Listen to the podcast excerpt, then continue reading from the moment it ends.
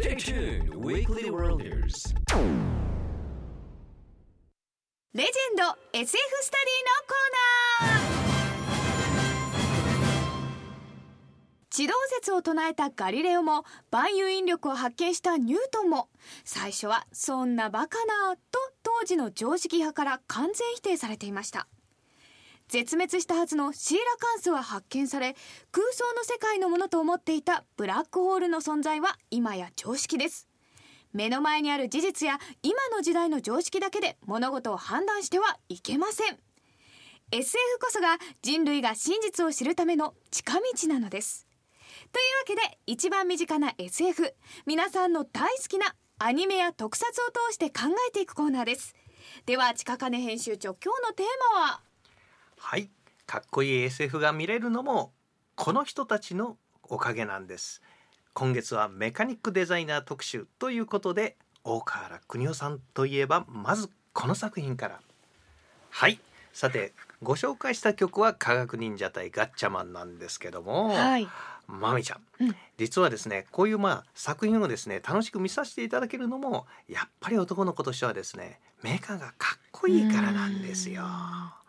でこのメカをデザインするという職業の方がおられるっていうのを知ってましたか、い。やー今回紹介するというのを聞いて、調べてみたらいらっしゃったので驚きました。そうなんですよ、うん。まあですねともかくですねやはりですね主人公主人公がかっこいいというのは当たり前なんですけども、はい要は相手がですね弱っちかったらですね、うんやっぱりちょっと物語が興ざめなんですよ。はい。ですねもうかっこいい敵で強い敵であるからこそ物語がぐっと引き立つということなんですね。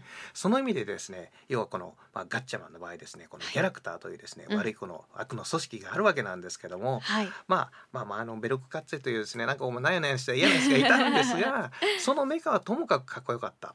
でその当時はですねまあなるほどなと思って見てたんですが、うんあれあれよく聞いたらあこの作品もあの作品もこの人がデザインしてたんですかということだったんですよ。はい。でまずあの先ほどちょっと言いましたですね大河原邦夫さんなんですね。でまあもともとですね要はこういったメカのデザインっていう専業にされてる人がいない中でですねもうやらしてみるとなんか君いいからこれどんどんやってみたらどうだ？ということではい始まったんですが、うん。もうこのキャラクターの文から始まってですね実は皆さんが知ってるあの作品この作品たくさんあれもこれもこの人なの？っていうのがあるんですよね。ねもうこれここで言っちゃうと来週からが面白くないんでこう言わない方がいいのかなとも思ったりするんですがえ。はい。ともかくですねまああの僕がよくよく言ってますように悪役はかっこよくなければいけない。うん。ですね。であのまあ世界でいきますとですね「スター・ウォーズ」のダース・ベイダー日本で言いますと「破壊だ」はい。ですねそれと同じようにですねこのかっこいいメカをいろいろ作っていただいたのが、まあ、この方の作品というわけでですねまあせっかくなのでガッチャもかけちゃいましたね終わりの歌もそのままいけますかねいろんな乗り物乗りますけどね、うん。エンジンはシュパーって言わないと思いますけどもね ブーンですね。ね さてでもですね実際ですねちょっとこれ裏話をしますと、はいまあ、それまでのね敵メカって割と存在な書き方が多かったんですが、うんこの方から変わってきた、まあ、実はその秘密っていうのは、はい。本当にですね要はそういったメカをですね木型まで作ってですね。そうなんですよ実際に変形してどんな感じ違和感ないかなとかですねそこまで試してたんですよね。すごい。毎週作品がそうなんですよ。放送されるのに。そうそうそうそう。だからそれで要は動きですよね。っていうのがあ実際にあ確かになんか本物みたいってですね、はい。実際にあったらこんな感じかなっていうのは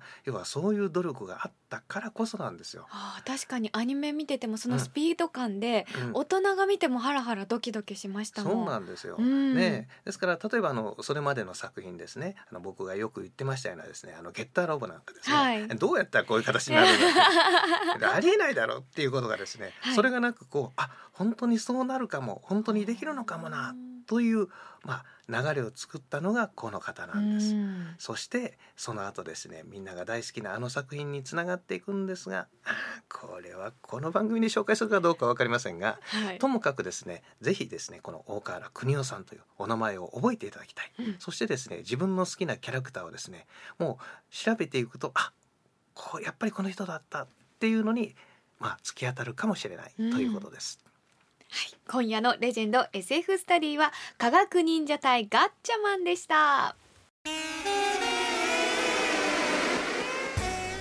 Dr. Tax's Weekly World News. 安くてもすごいジェネリック家電のコーナー人類に襲いかかるさまざまな危機地球温暖化不況戦争一体世界はどうなってしまうのかしかし皆さんご安心ください。ついに世界を救う強い味方が現れました。それが噂のジェネリック家電です。熱中症から私たちを守り節電に貢献する扇風機。疲れた体を癒してくれるマッサージ機などなど有名メーカー製品と同等の性能なのに低価格。という庶民の味方ジェネリック家電を推進して地球の平和と私たちのお財布を守ろうというコーナーです。では近金編集長ご紹介する商品は？はい。これもアイデア商品と言えるんじゃないでしょうか。ジェネリックライフです。というわけでワンタッチドライテント。わかるかな？山善さんの商品です。キャンパーズコレクションワンタッチドライネット ODN01 を今回はご紹介します。はい。お僕はあのテントって言っちゃったね。ネットですよね、はい今日はねネットを紹介させていただきますよ。これは、はい。あのー魚を干すやつですか？うんですが その使い方もいいんじゃないかという話も出てますもう絶対にこういう使い方をしてくださいっていう定義はないので、うん。皆さんの使いやすいように使っていただきたいんですけれども、皆さん見えますかね？ちょっとこれあのよくあの養鶏場のおじさんが頭からかぶってるようなネッあトなんですか？まあ言うと収納のできるうん。ボックスと言っていいのか、ね。えはい。ちょっとあの一見すると不思議ですよね。うん。えっ、とこう網の中が2段になっていて3段ぐらいになるのかな？あ実はこれ実は。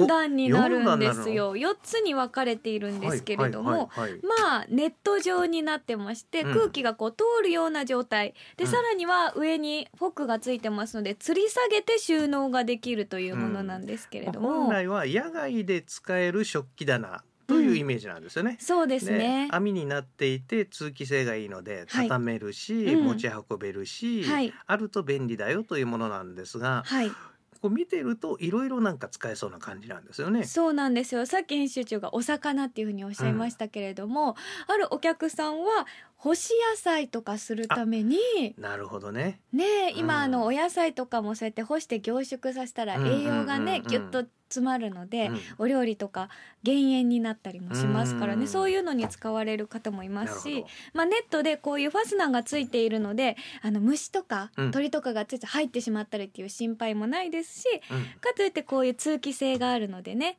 パッと食器とかも乾いてくれるから本当に万能な商品ですね。ね。はい、まああの干し野菜って味が濃くなるから美味しいじゃないですか。そうですよね。干し魚は匂いがつくからやめた方がいいかもしれない。そうですね。ザバザバうん洗うのもね、うんあれですからね。まあというわけで、はいともかくあるとあこれがあると便利だなというよりも今までこういうのなかったなぜなかったのかなっていう商品ですよね。うん、うん以上ジェネリック家電のコーナーでした Her number app, Chicago, Illinois.